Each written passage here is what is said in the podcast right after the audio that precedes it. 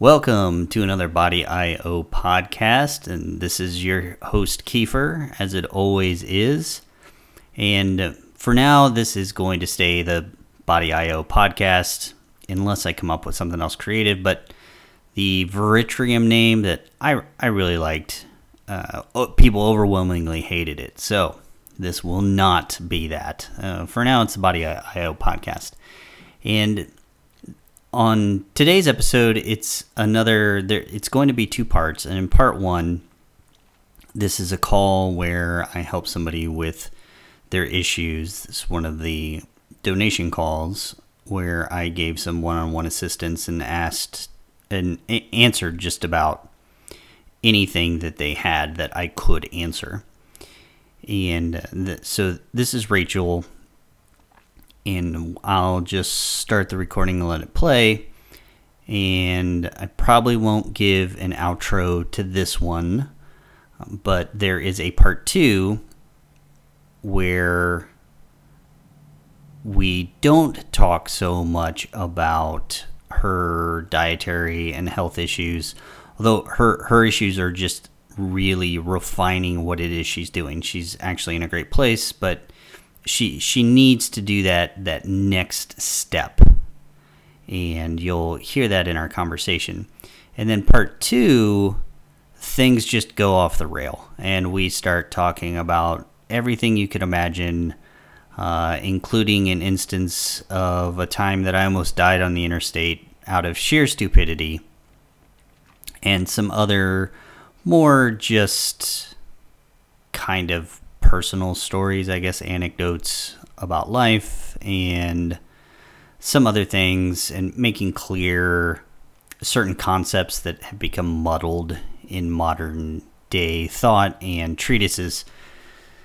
So I guess that's that's enough of a lead in, and I will just let things begin. Um, so I guess you know I just thought I'd start out by just giving you just a little bit of brief history about myself and even how I came to um, start following all the work that you're doing. Um, you know, when I was, so I'm 45 years old, just so everybody knows. And when I was, you know, in my 30s, I've always been thin my whole life, um, but definitely was one of those that, you know, I just wanted to be skinny. Um, and, you know, I never on the really extreme end of thin, but that was always my goal, right? To weigh less. Mm-hmm. Um, so I just would do cardio and, you know, uh, monitor really closely what I ate and whatnot. And then probably about seven years ago, somebody had posted on one of the social media accounts your article about why women shouldn't run. and yeah. yeah, I know. And I read that and I was like, you know what? This really makes sense. And there is more to being, you know, quote unquote healthy than just being thin. Um, and I just kind of liked the uh, concept of it. And I thought, you know what, I'm going to give this a shot.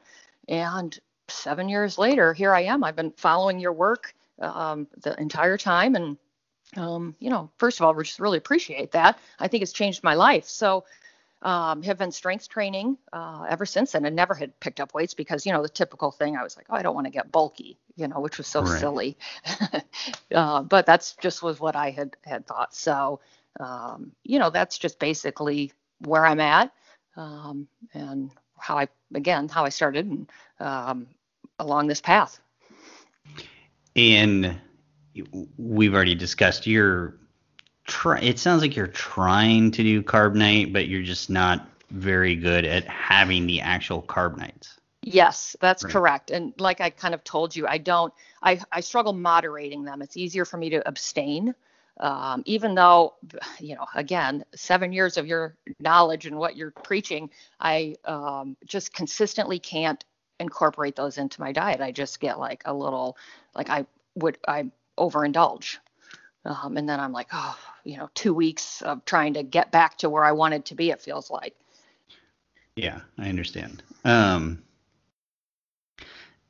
so uh, okay we can address address that as we go along and we we talked about some things we saw in your blood panel, and and that's really typical what we saw mm-hmm. with um, the it. I'll cut this out if you want, but with the thyroid hormone, that's like yeah, no, that's fine. Super yeah. typical, yeah. Uh, mm-hmm. So I, you know, it, otherwise everything looks great there. So it sounds like, you know, one thing that's that might answer a lot of your questions or solve a lot of your problems is working on that carb diet, figuring out how to how to do that. Mm-hmm. Make and that I think, work you for know, you. Yeah, just hold myself more accountable, or have my husband help me, you know, stay accountable. so, you know, or just you know, have just yeah. even just one meal at the end of the night, whatever day you decide is your carb night, even just a single meal towards the end of the day. So, you know, if you indulge, you can't overindulge too much. I mean, your stomach just has a physical capacity that you won't be able to get past. And then it's the the end of your day. Okay. I like that because what I think I've tried to do in the past is, you know, maybe get that larger window.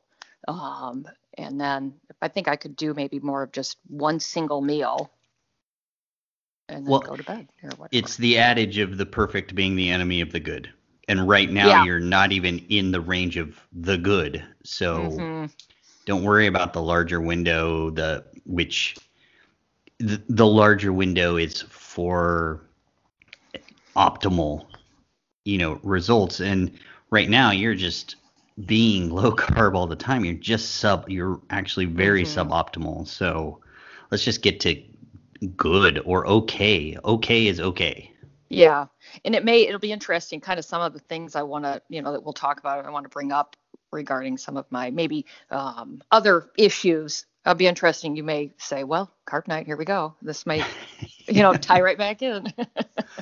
Well, it's surprising how many problems are resolved, you know, with small dietary changes. You know, whether somebody's trying to do an intermittent fasting thing where they, you know, basically don't eat all day and they only eat a couple meals in the evening, and then they're also training a lot. It's like, okay, well, Mhm. that's a simple fix. Or, you know, somebody that has some weight loss or aesthetic goals, and then they're not doing their carb nights. Well, it makes it really hard to reach those goals. Your your body starts working against you. Mhm. Mhm. Yeah, I mean, I could I could see that. So, you know, regarding the intermittent fasting, um, you know, I know in the past, so let's talk about that. So I don't really eat in the morning. Um, I'm just not hungry, but I do have coffee with cream. Um, good, or should I be adding more to that? Uh, at the moment, so so I don't have the full scope of everything, but at the moment, I, I would say that's fine. I Okay. I reserve the right to change that opinion as we talk talk longer. Okay, I'll take that. Um, you know, I guess I remember you had said this was maybe, I don't know, maybe it was a couple years ago on one of your podcasts when you were talking about just health and what does health mean? What does it mean to be healthy? And it's very hard to quantify that, or at least at that time it was for you. So I am curious if you've gotten any more context to something like that. Because that is the goal, like healthy, right? Life longevity, dis- disease free. Right. It, it's actually, I mean, theoretically, it's easy to quantify. Uh, the problem is we don't really have the tools to quantify it. So, y- hence the deep dive I had to do into everything. So, health, I mean, regardless, you came from a background where you probably had a carb heavy diet, e- Mhm. even when you were not trying to eat very much, right? Right, absolutely. I was like healthy. Oh, I'll eat oatmeal, you know, and Yeah. like So, that. so yeah. That's an accelerant for the degradation of cells. So you are somewhere in the disease state and you're farther along than you, you need to be. And that being the case, if you want to fix it, then there's very there's a very specific program to do so. Like somebody who's been ketogenic their whole life, they're they're not going to be in an advanced disease state. So they can they have more variety of options that they can Mhm. employ. You know, you're in a situation where carb night coupled with your resistance training is the only program that will start to repair some of the damage that you incurred earlier in life. And Okay. the yeah, the more you can repair, the greater the longevity, the lower your risk of cancers, the lower your risk of anything and everything. And at what point, or is it never? is it never repaired fully? Do you know what I mean by that? Like if I've been doing carb night and I'm doing it really well, um, doing the resistance training, and is it five years, ten years, seventeen years? You know, like at what point do you? you you can clear? unfortunately you can unfortunately at you know, let's say in your 30s is when you and this is just a theoretical i'm not saying that's when you did but let's say in your 30s is when you made the shift to say carb night Mhm. i mean that prior 30 years you're never going to fix it Mhm.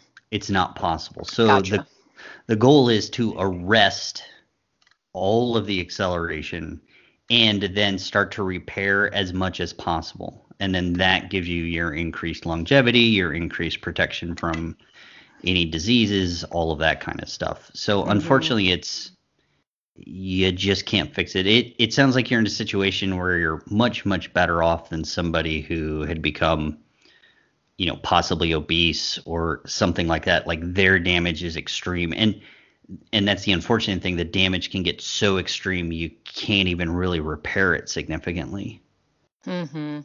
Interesting. um, yeah so you're you're not in that scenario you can do some repairing you've e- even just being ketogenic like you are or extremely low carb ultra low carb Mhm. you're arresting any of the acceleration that was going on Yeah. Okay. Um, yeah, well, I appreciate that. I think that's pretty interesting. You know, and, I, and this may tie back to, I remember this is more aesthetic goals, not even necessarily, you know, um, muscle or anything like that. But so let's talk hair, skin, and nails. Um, things that as you grow older that you want to preserve and, you know, um, still look nice, right? Mhm. Um, so, you know, I've been gray. I color my hair. I've been going gray, let's say, since probably my early 30s. Um, both of my parents have full heads of gray hair. Um, and so I just assumed it was just genetic. You know, that's what everybody tells me. It's genetic. Um, you know, you'll just color your hair for the rest of your life. But then I think I've heard you say a couple of times, you know, about gray hair is just maybe a sign of that disease state. That's correct. So there is a genetic component, but how early that's triggered is very heavily dependent on on the disease state. And that's it's one of those things like if you're on the tipping point, it, it's kind of crazy because you can see the changes happen in real time. You can see color come back in your hair. uh, I mean, I can tell if if I go off the diet, if I just kind of go crazy and let myself go for a month, Mhm. I'll start getting more gray hairs. And then if I fix it within, you know, a month or two of my diet being back on track, they disappear and regain color. So I'm like right on that cusp. Okay. And well, that's I, good reason. yeah, I'm I'm not saying your color will necessarily come back because you do have a genetic component. There is, Mhm. um, but it it could. It very well could. Okay. And then the same kind of, you know, again, thinning hair. I mean, I still have a full head of hair, but, you know, as you kind of just seems a little bit thinner as I've gotten older. Uh, that's related to it as well. It could be a lack of protein in your diet. I haven't seen like a macro breakdown of your diet. Yeah, and I'm not very good at that. I just basically, I mean, you know, counting my macros. I just sort of eat what I want and just keep it really low carb, um, and then just eat until I'm full. Um, usually, lunch probably would normally be a salad of some sort with some maybe cucumbers, tomatoes on it, and then a protein. Um, and then dinner, similar, you know, some sort of green, low carb vegetable and a protein, and you know, adequate fat along the way. When you say a protein, what do you mean? So it could be anything, you know, um, pot roast. We had pot roast last night. Um, that was the protein that I had. Um, you know, chicken, pork, any of the meats. So yeah, Fish. okay. Typically meat. Yeah, typically meat. Yes. Got it. Um, so that's, you know, where I'm at with that. And I'd also had heard one of the other concerns too, um, staying sort of in the same genre here, is um, cellulite. And, you know, I have the cellulite on the back of my legs. It's not awful, but it's definitely there. Um, And no matter how thin, so, you know, in my pre, you know, Kiefer days, um, I mean, I got down, I'm five foot eight. I got down to, I weigh 130 pounds. I think I've gotten down to close to 110 pounds, um, mm. really thin, and I still had cellulite. Well, yeah, it's it, it's essentially pro, uh, the protein structures in the skin. They've gotten old, and you've turned off the repair processes. Mm-hmm. And with those those turned off, I mean, you're just gonna keep the cellulite. It can't go anywhere.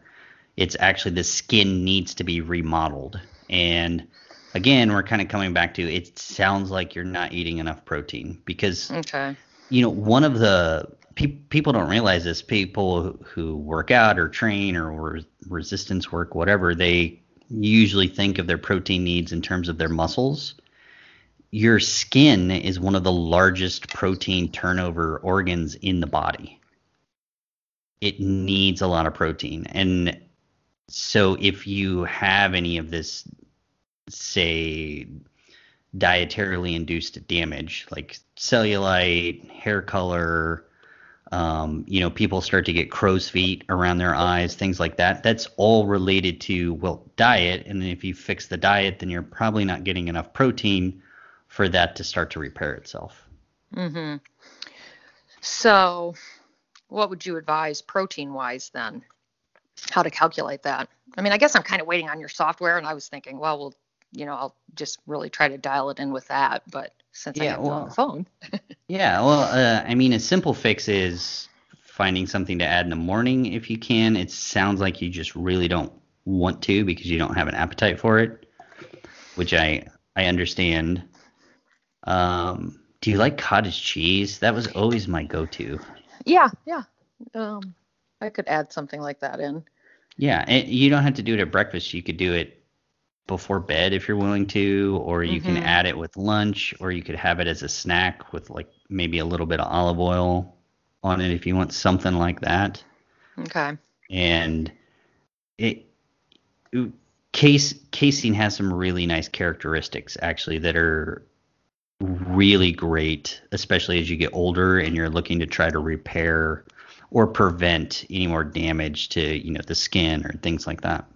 Okay, and I actually like. I know a lot of people don't like, or I've heard people say they don't really like the casein powder. Um, are you good with something like that too, or is it more just that that's in the cottage cheese or things like no, that? No, you you okay. can use the powder. That's that's fine. Okay. And would you like so like post workout? I'm just using, you know, like a, a whey protein, one scoop, which I think maybe 20 grams of protein. Um, and that's it, no carbs in there. Um, is there any addition? It's usually, I make it usually with like a coconut milk or something like that. And then the scoop of that and of the protein powder. And I'm maybe some ice and blend it up. Oh man, I mean, that's a simple one. Just if you just double that, you've uh, gone a pretty significant way to increasing your protein intake. Okay. I know. I guess just just always just so used to just that one scoop. Have to yeah, get or, that out of my head. So. Or add a scoop of you've got your whey in there. Add a scoop of casein too. Okay. Okay. Great. Um, yeah, that's helpful. Thank you. Yeah, you're welcome. Uh, something, yeah, something that I've never heard you talk about is um, sun exposure and maybe even like sunscreen use. Um, how do you feel about? I live in Michigan, um, so the sun doesn't come out here very very often. I was going to say, why are you worried about it? well, but I will say we have a home in Palm Springs too, so in California. Okay. So uh, do go out there and uh, you know enjoy the sun when I'm there. Um, you know, I I'm obviously concerned about, you know, you hear all of these things, right? But then I hear another side that says, don't use the sunscreen. That's not good for you. Just limit your sun exposure. Um, get your vitamin D 15 minutes a day. But again, I haven't heard you say anything about that, so I'm curious your take. Uh, I don't really say much about it because I've lumped it into the minutia category. Okay. So if you're on a diet that makes you sick, then yeah, you should worry about it. You should try to limit your sun exposure, use sunscreen. If you're not on a diet that makes you sick, then it's much less of a concern. If you're going to be out all day, then use sunscreen. Uh, if you can't handle it, if if you have a nice dark deep tan, then it's really not a concern. And you know, part of the problem with sun damage, let's say, and potential skin cancer is again, the skin needs a lot of protein and it does a lot of remodeling. And what happens is if you're on a carb based diet, so most of the people who are giving this advice and most of the people who are listening to it, their skin can't remodel and repair appropriately. So yeah, the sun does massive damage that doesn't get fixed. Mm-hmm. Uh, so if you're not in that regime, then it you literally can lump it off into the minutia side. Okay. Yeah, because I feel like I, when I'm out there, I rarely get I ever feel like too much sun. So you know, I monitor it pretty well. Just was curious on that. Yeah. How you no, felt. not. It, it's interesting when you really dive down into what it is that causes cancer and how cancer forms. You actually start to explain all the problems they've had with the correlative data, even for lung cancer and smokers. Hmm. Like you know the tipping point is the diet is what's making them sick and the smoking is just accelerating it so they get really confused when they find lifelong smokers who have what they think is a terrible diet because they eat bacon and fat and drink Mhm. alcohol every night and they're chronic smokers are like okay well why aren't they getting sick it's like well they just happen to be doing the right diet accidentally Yeah. Yeah. uh, Interesting. I know. I think I, mean, read something. I'm, I'm not advocating smoking, just to be clear. It is a toxin, yeah. but yeah. I think I read one time something that people like office workers that hardly get any sun, you know, the risk their skin cancer is on the rise for that group of people. They're not even out in the sun. Yeah. Yeah. It's can't. Uh, all the idea of cancers being related to toxins in the environment and sun and things like that. That's those are things that only manifest if a person's on a diet making them really sick. So, you know, of course, we should see the incidence of those things go up because also every generation, whatever disease state your mom is in, that's actually passed on to you through epigenetic mechanisms when you're born. So if if your mother has you when she's already in the disease state, which most mothers are unfortunately, Mhm. you're born into the disease state, which means when you have kids, they're born instead of 20 years in the disease state, they're born 40 years into the disease state. So we should see all these things rising regardless. Um, and we do. Just another reason for my kids to blame me for all their problems. Oh, maybe I shouldn't have said that out loud then, huh? I won't let them listen to this. Oh, okay. yeah, I think it's just really interesting. Um, uh, crazy how that how that's so impactful. Yeah, Lamarck. Everybody dismissed Lamarck back in the day, but it turns out Lamarckian inheritance is kind of true for some things. I, I don't know if do you know who Lamarck was? No, I don't. Oh, he That's, was he was the guy who would cut off the tails of rats, thinking that then the rats' children wouldn't have tails. Oh, okay. So he didn't.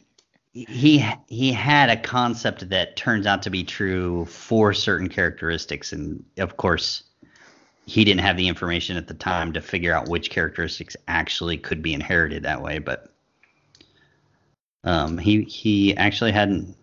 He was he was completely dismissed, and it turns out some of his ideas were correct. Hmm. Do we have the tools now to determine that? Like what you're Yeah. talking about? Yeah. Yeah, that's that's why we know. You know, kids are basically born into the disease state of their mom. Yeah. You know, that's that's totally Lamarckian inheritance. Yeah. I mean, I understand like, you know, the genetic component, right? We understand if a mom has this certain chromosome that the chance of it passing on to her kids and whatnot, a certain disease, but these things that maybe don't manifest themselves immediately. That's kind of interesting. Yeah, they're not. It's it's not encoded in the genes. It's encoded in the methylation of the genes, which Mm-hmm. dictates how they're expressed. So even though you you look at their genome and it's like, well, they shouldn't have any problems. Mm-hmm. It's not the genome. It's actually the methylation that's allowing that genome to express in certain ways or not express in certain ways, and that the methylation factor essentially is what's inherited. Hmm, that's really interesting. Yeah, and unfortunately, there's uh, no ways to reverse that that wouldn't potentially be lethal at the moment. Yeah. Well, you know, and when I was pregnant with all of my kids, you know, I followed the typical American diet, you know, kept it low fat, you know, what I thought were healthy carbs, um, you know, drink, but, you know, um, did all the things that was recommended. So it's kind of a shame. Yeah, yeah. Yeah, that's Mm-hmm. why I I actually get bothered when people just blame people for eating too much or things like that. It's like, well, even if they eat exactly like government or doctor recommendations, they're going they're uh, it's unavoidable that they're going to get sick. Mm-hmm. Uh, so it's really hard to blame people and just say, oh, well, it's a lack of willpower and things like that. Yeah. or that you were irresponsible when you had your kids because you were eating low like you know that that doesn't even make sense to say because you were doing what most policymakers would have said was perfect Yeah. I was doing what I thought was best, and now I know better, but no more babies for me. So I guess we'll let somebody else worry about that one. So oh well yeah. Oh well. yeah Um, you know, kind of on that, I guess, um, with talking about maybe female hormones. You saw my blood panel. I haven't done any um, blood work for like the hormone profile, um, but I'm interested in maybe doing that or starting that process. And just anything, maybe you know what I would want to test for, or what I would want to look for, and something like that. uh, that's uh, less of a simple answer than i wish i could give Okay. uh, for guys it's super easy because testosterone goes in yearly cycles um, so but y- estrogen progesterone you know those go on monthly cycles so you'd have to do a series of panels through the month Mm. uh, and then i couldn't necessarily tell you what to look for Okay. It, it's something I'd I'd have to look at, and because there's a lot of interplay with how those are ramping up and falling off, and what's ramping up when.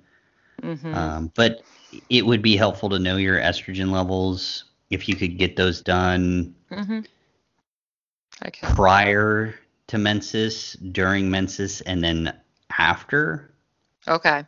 Like if if you can do that so estrogen levels and progesterone levels that would be enough of a snapshot to have some idea of if things are out of whack. And also i would be able to tell you how to use your carb nights so you don't like to do them all the time. There will be a period ar- around your menses that it's best not to have them. So that could be your window. It's like, oh, I don't have to worry about carbs. Okay. Oh, that's interesting. I've never heard that. Yeah. So it, it's it's interesting because women, you know, before their cycle use carbs completely different from men, and then towards the middle to after your cycle, you start to use carbs a lot like men. So it really would affect how you want to train, how you want to eat your carbs. Um, you know, for professional athletes, make a huge Mhm. difference. You know, all those things, and it makes a difference on birth control too. The type of birth control that somebody might want to use, it changes things so much Hmm. in women. Okay. Yeah. Okay. Well, I'll start with something like that. That's a good place to begin. Um, okay. I think that answers kind of all the questions for myself. I had kind of told you that maybe if, if we had time, that I wouldn't mind going into just a few questions I have about my kids. Wait, so that's that's like all the questions you Yeah. had? I think so. Yeah.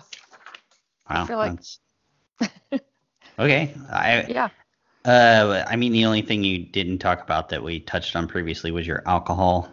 Oh yes, yes. Well, like yeah, I kind of um, feel like maybe you've answered it just a little bit, but um, like I was telling you um, prior to this start recording, um, you know, I do enjoy a glass of wine every night, uh, maybe a cocktail on the weekends. Um, keep it low carb. Um, and like I was saying to you, that's kind of one of the reasons maybe why I hesitate with my carb nights is when I'm out to dinner or even if I'm home, I always had kind of felt like, well, I'd rather just have a glass of, you know, dry red wine than I would some carbs. Um, and then I guess, and you know, how do I, is it incorporating that in? Is it an issue, a daily consumption of, you know, alcohol? Um, I'm sure there are issues, but what are they? What are the negatives? And and as I had said, also, you know, it's just a glass of wine. It's not um, something that I, um, you know, take to the extreme um, either. So. Right.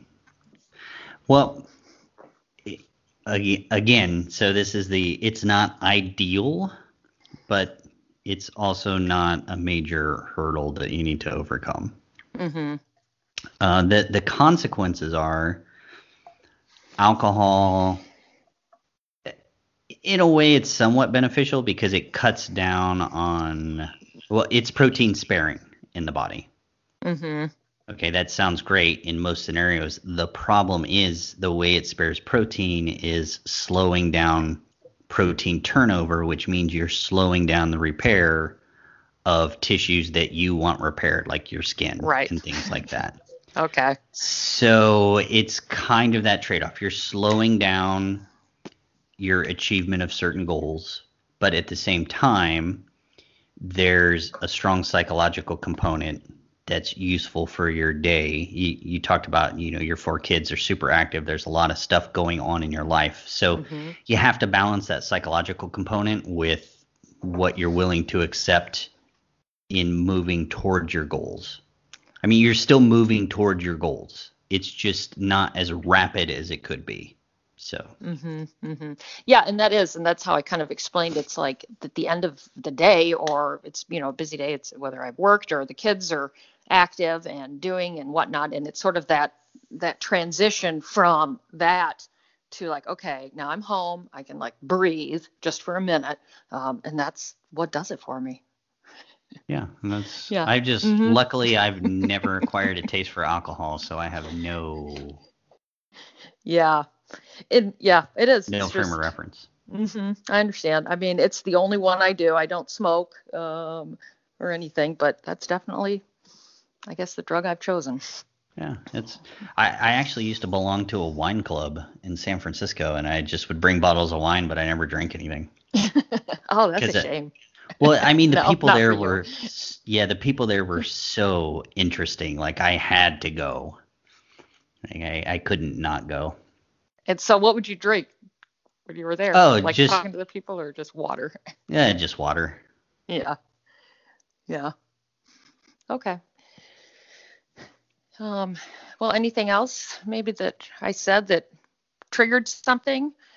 Uh, no, other than no. you have some things listed as like high and low in your blood work.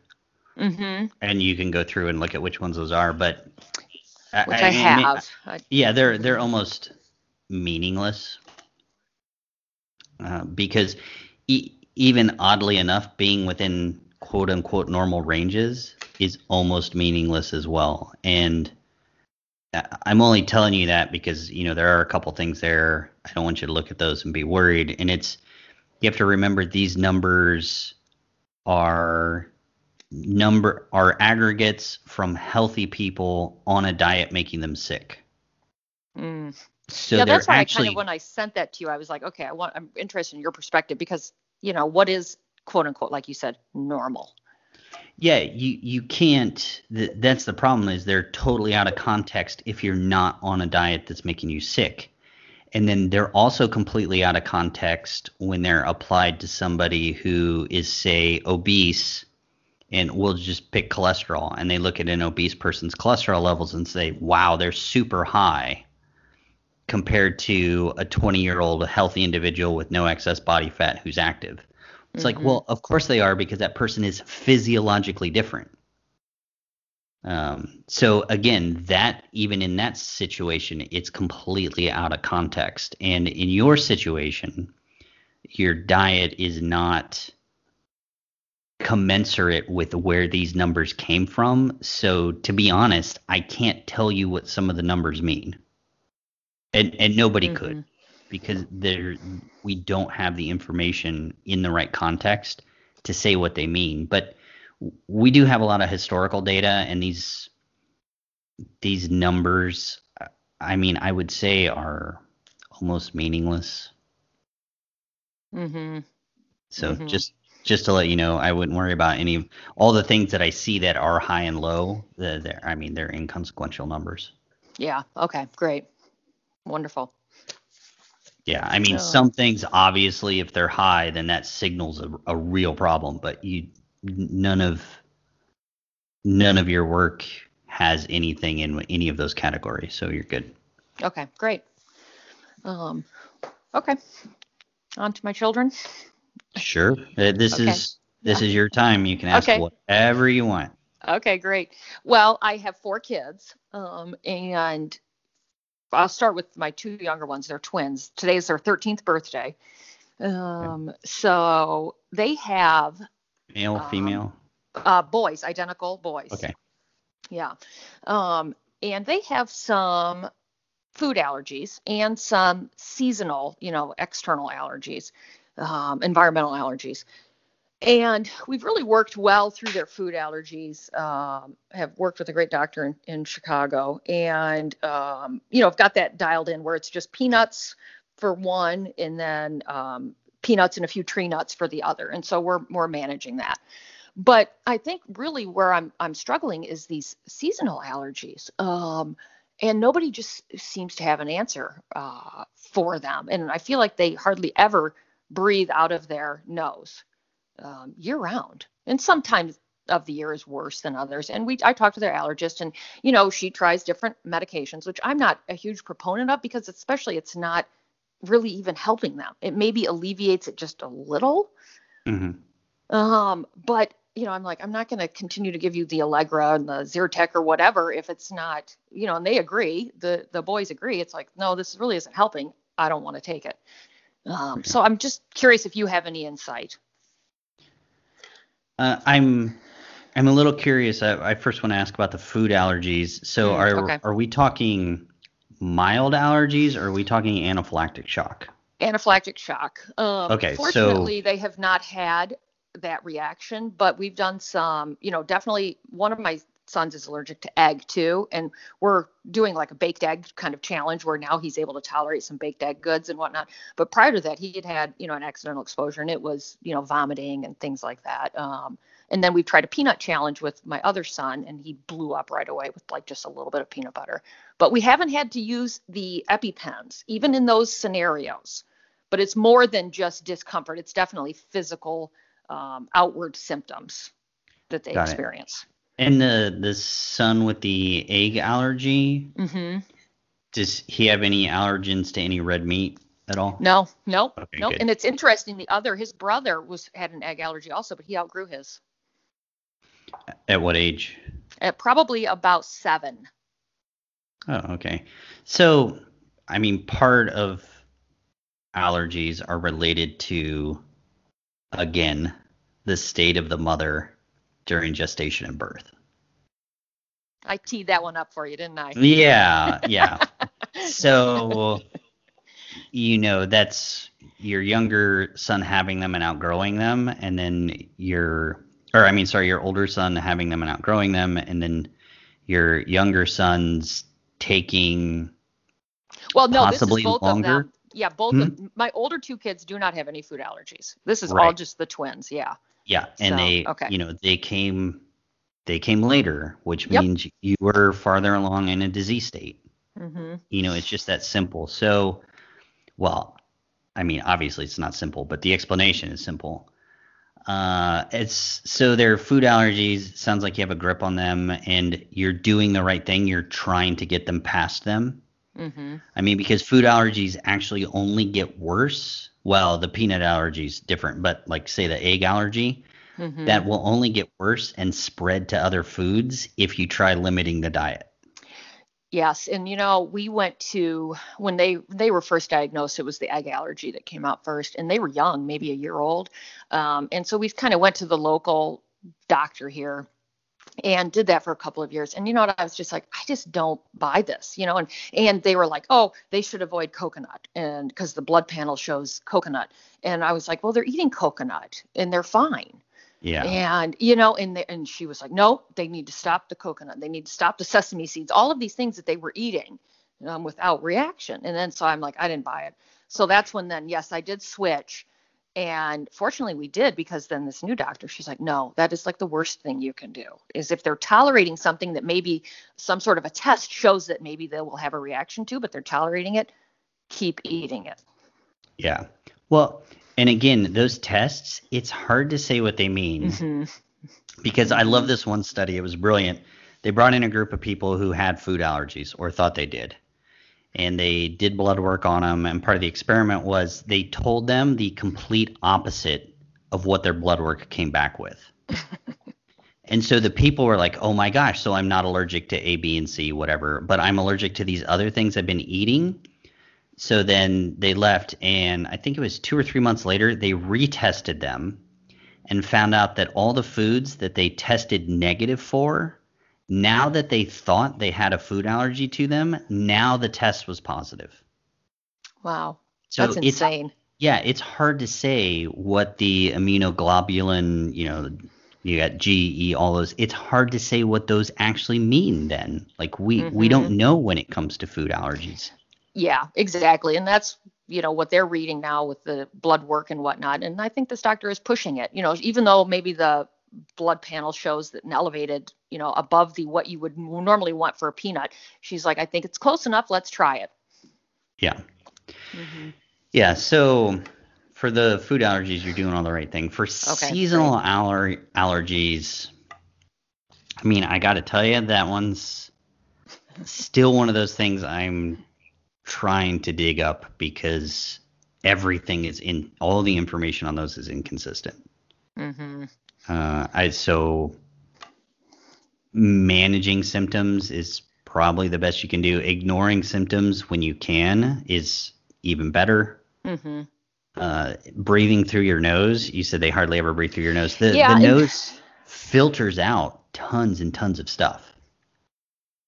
Um, so that can make a difference as well. hmm Right. And I mean, I read, there was a book I read. Alex had had somebody on her program, I think, one time, one of her podcasts, and it was about oxygen. The Oxygen Advantage is, was the book that I read. Um, you know, just about how important it is to breathe through your nose. And so, um, you know, I'm trying to get them to, but I know when they sleep, I'm positive they're breathing through their mouths. You can Another, short of taping it shut, I don't know. Yeah. Um, yeah, I, I wish I had an answer on the allergy Okay. things. I notice when I take higher levels of zinc and magnesium, hmm like my allergies are really subdued Okay. because because I have seasonal allergies. But unfortunately, I can't find a concrete reason why that should be so. But I've tried and played with everything for myself, and those two in higher than normal dosages always help Mhm. me during allergy season. Okay. So take that with a grain of salt. Okay, yeah, it's worth a shot, um, for sure.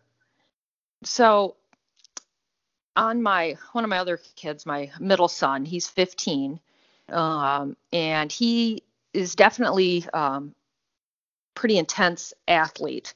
So you have Um, all plays- boys?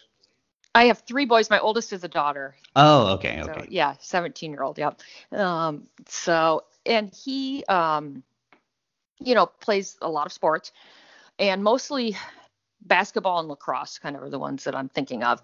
And just curious your thoughts on, you know, he's, you know, he's gotten advice from nutritionists, right, on what to eat pregame so he doesn't quite get as gassed during these intense running sessions. And, you know, basketball's a lot of running and then resting for a minute. Um, and it's the same with lacrosse. Um, and so I was just curious, you know, conventional was what what we've been given versus what you would suggest, sort of maybe pregame nutrition. Uh, well, it's not just the pregame.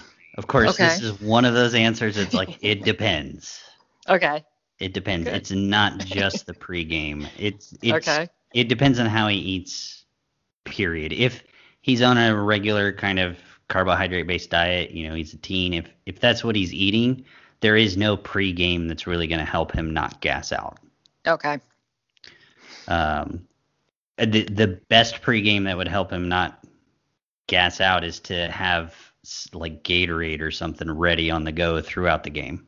Mm-hmm. Which yeah, I I mean, there's a lot of reasons I wouldn't recommend that, but that's really the only thing. There is there's no pregame meal or preparation or anything that's yeah. really, I mean, it was it, it was a whole process, right? Of like fats now, protein at this point, you know, then carbs, but no fat, you know, and things like that. I was like, this is daunting. yeah, no, you can't. If you're on a carb-based diet, uh, the the body is actually hmm, how to how to say this exactly. It, it's in a state that's hard to modify its present energy Mhm. capacity. Mm-hmm.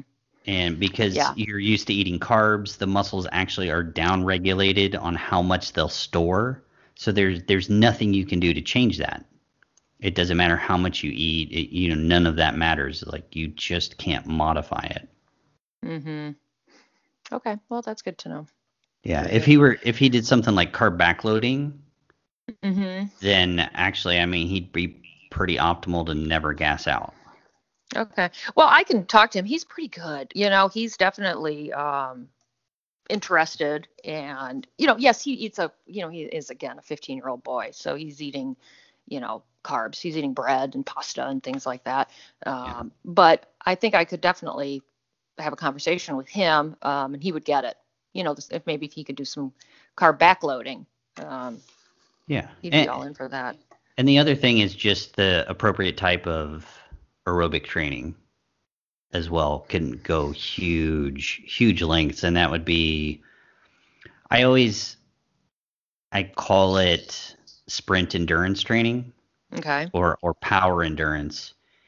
And those are activities where you go for maximum power output for as long as you can hold it and then you relax for a while you don't stop like you you don't want to stop your activity and the bicycle and rowing machines are extremely prone to this type of conditioning because you can sprint all out for as long as you can hold it and when you can't you just fight to keep going until you kind of recover and then you do it again Okay. Yeah, and we have and that's massive endurance building Okay. Oh, that's great. yeah um, you and know, it- and go ahead. Oh, I was going to say, and you don't have to do it for the commensurate amount of time that you need that endurance for. So, for example, when I was training to do 100 miles on the bicycle in under five hours, I never rode more than 40 miles on a training ride. Mm, But that 40 Okay. miles was just brutal, yeah. all out power, and then, you know, relax, and then all out power, and then relax. And then the 100 mile ride, I mean, at the end of the 100 miles, I was totally fine. I could have easily done another 50. Wow. Um, you just, yeah, you just, you, A, you have more access to your body's energy reserves, and B, anything that you ingest during the activity is also more easily utilized at the muscle where you need it. So, th- those are the advantages of that kind of power endurance training. hmm Okay, that's helpful. You know, and he's also, and this was another question regarding um, him, mostly him, and then maybe my two younger boys. Um, is we do have we have full weight equipment in our basement, um, and so he's my middle son again, 15, started working out and lifting weights. Um, any concerns? You know, I don't know. Is it a wives' tale that I mean he's gone through puberty, but you know, any concerns at what age? And maybe with my 13 year old boys, you know, they're wanting to start. Is there a concern at that at that age that maybe they should just hold off until they've fully gone through puberty? No, there's there's no concerns. There's always Is- that myth of like epithelial plates sealing early, and then they have short stature. Yes, that's And- what I've heard. Yeah, that that doesn't So- happen. If if they were to take exogenous anabolic hormones, that closes epithelial plate growth and cause and can cause short stature. But naturally, there's no fears whatsoever. That's what I was wondering. That's because that is what I've heard, and it's like, oh no, don't let them lift. You know, they won't. It'll stop. It'll stunt their growth. yeah, um, no, it's totally. I mean, it, it's kind of funny because people worry about people want their sons to resistance train. You know, they might be kind of worried about it going through puberty. When actually, it's daughters. You know, when women go through puberty, they absolutely should be resistance training. Uh, it would pretty much eliminate scoliosis in women, which is like 10 times more common than it is in men. And it's because as soon as they go through puberty and estrogen hits their system, their muscles just start to atrophy, particularly their spinal muscles, which then allows scoliosis to run rampant. So, Okay. just uh, an Well- extra tidbit, even though your daughter's 17. Yeah, and I can't get her to lift. She does a little, but she wants to follow these Instagram girls and do their band workouts and stuff like that. So I'm like, okay, you know, but Yeah. uh, maybe someday. Yeah, well, you can always you can always pitch it as look, this is going to give you the body that other women will like acc- absolutely kill for forever. yes, and you know, she's trying to grow her booty, you know, so she's doing all these booty girls, you know, and she's like, There "Mom, you go, this workout," resistance and I'm like, oh boy, yeah, Yeah, and the I'm like, do some hip thrusters. Yeah, the best Yeah. booty you can build is if you resistance train with the right exercises. Okay. Well, when this comes out, I'll ha- make sure she listens to that section. Yeah, like yeah, you just you have to you have to find the pressure points to press to sometimes Yeah. motivate people. Yes, exactly, exactly. So I hope everybody enjoyed that first segment. And again, I always appreciate everybody's support. I appreciate everybody who listens to these podcasts. And I really hope that you found something of value in listening to me have a one on one conversation with somebody like this. Uh, so, again, body.io, you can find all this material and more, and find ways to help support my goals and my mission, which really ultimately centers around you and making the world a better, healthier place. So, hope everybody enjoyed, and uh, I encourage you to listen to part two. It's, yeah, it's different, uh, but enjoyable.